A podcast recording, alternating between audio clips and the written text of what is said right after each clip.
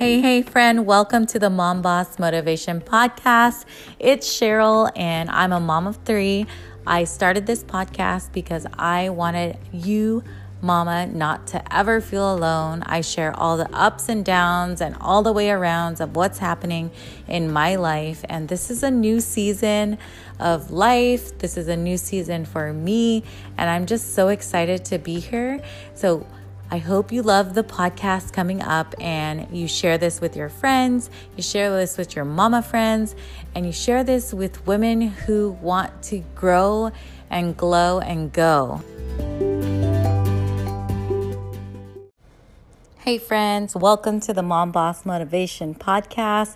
And it's Cheryll here, and I'm happy to be here with you. It's getting hot, hot, hot now this summer in California and it feels so good to finally feel a change in the season. And I feel a change in just the things I'm doing, and it feels so good. So, what I've implemented lately is a new workout program that I am doing with my friend Lizzie, and we are doing it every morning at 6 a.m. And when we can't do it, we get it done, but we try to not have excuses and just get it done at 6 a.m. And we found out that that makes us have better choices throughout the day. I'm also writing down the food that I'm eating because I felt like I was not not being very conscious about the things I was eating. So uh, I didn't want to keep doing that. And I knew that I was uh, getting a little like my clothes were getting tighter and I didn't feel comfortable in my own skin. So I needed to figure out a way to get back to being more disciplined, get back to being more consistent. And it took me probably half the year to figure that out because we're now in July. And not saying that it's on timelines or anything, but I've been feeling this way for a while. So I finally just bit the bullet after July 4th we started the program and it just feels so good so far and it's it feels freeing and i don't i can't really that's how i want to explain it like if you do things you feel like you can make the excuses like i don't want to do all that it makes me feel overwhelmed that's me talking um, to myself and and that's what i didn't want to keep doing i didn't want to keep making excuses. So I just started and I'm going for it. And it's so far so good, but we're only on day four. It's an eight week program and I don't want it to end. Um, and soon, soon, soon, we'll just figure out what's next. And that helps us grow and keep going and glowing. So that's just an update on me. Um, summer is in full swing. The weather's hot. I really, really want to pull. But um, we live close to the beach, so we will be going to the beach and hitting up friends' pools and doing all that stuff. Um, but I wanted to talk to you today about like a quick little tip on not losing your cool or not losing your shiz on on your kids, on yourself, on others cuz it makes it just makes everything else stressful in the house and I've had a couple instances where that could happen. And in the past, it would have blew up and did so much more damage. Not like damage, damage, but like just time, things that I don't want to focus on, and just negativity that I wanted to share like my thought process with you. Um, so, oftentimes the kids do things where like they don't clean your room, they don't do what you ask them. They they act a certain way that you don't appreciate and it gets you fired up and you're like why are you not listening to me why are you all this and that um, but i learn through met, lots of practice and lots of like thinking about situations more before i react is that I can't really control the actions that my kids take, and sometimes they do it to test us, sometimes they do it because they don't know. I don't know the reason every time, but I know that I can control how the the way I react. And when I thought about that and how I can think about it differently is that I remove the action from the person. So I love my children and I would do anything for them. But when they do something like, I don't even know like what would make me so mad right now because I have removed the action from the the person that I wouldn't get mad at them, but I would explain that their action is incorrect. So okay, so for example, my son loves to like shove food in his mouth and we know that's not cute.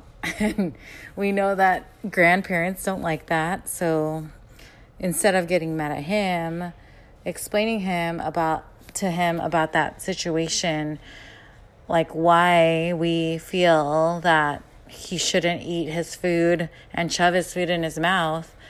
That way why he why he shouldn't do it. And so he felt that when we explained that, we weren't really attacking him as a person. We were just saying like that action is incorrect.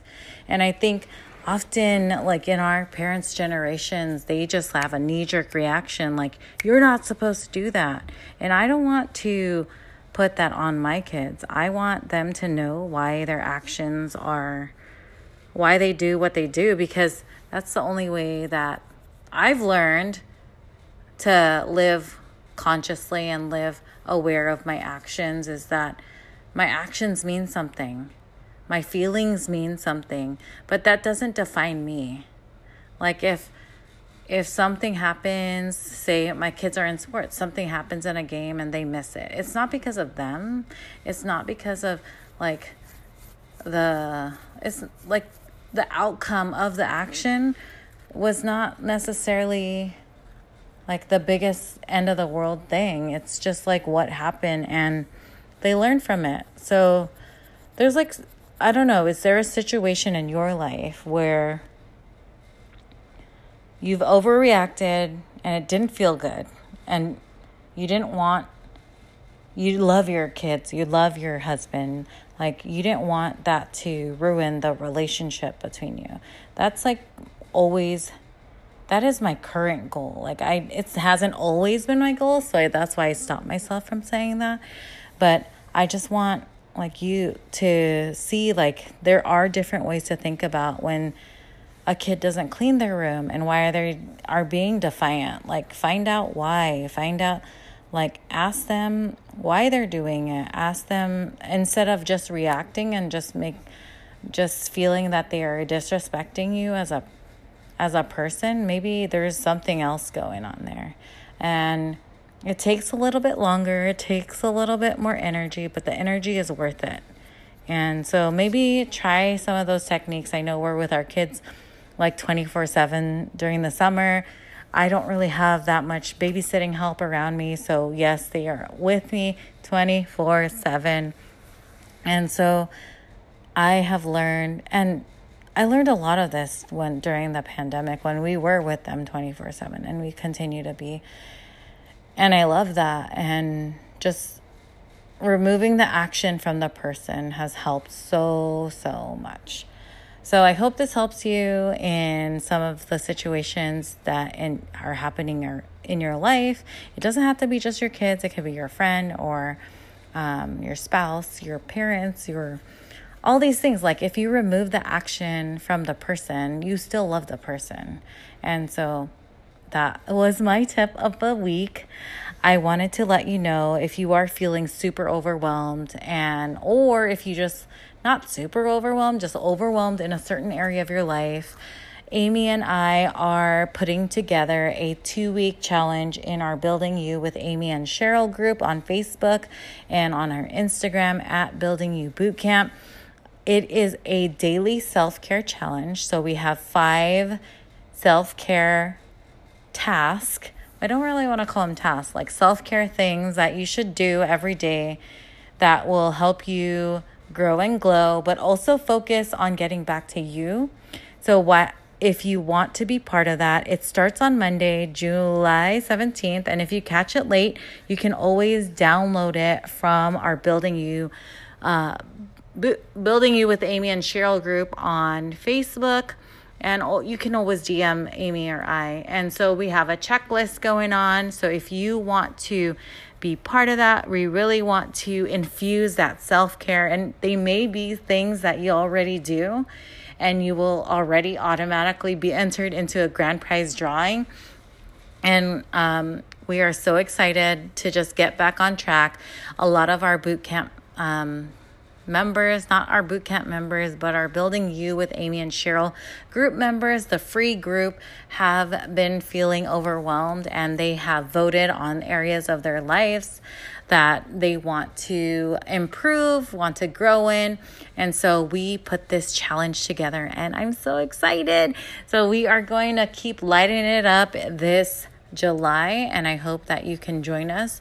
Join us on in the Facebook group or on the Instagram at Building You Bootcamp and I hope to see you in there. I would love to meet you and talk to you on the other side. Have a beautiful week. Bye.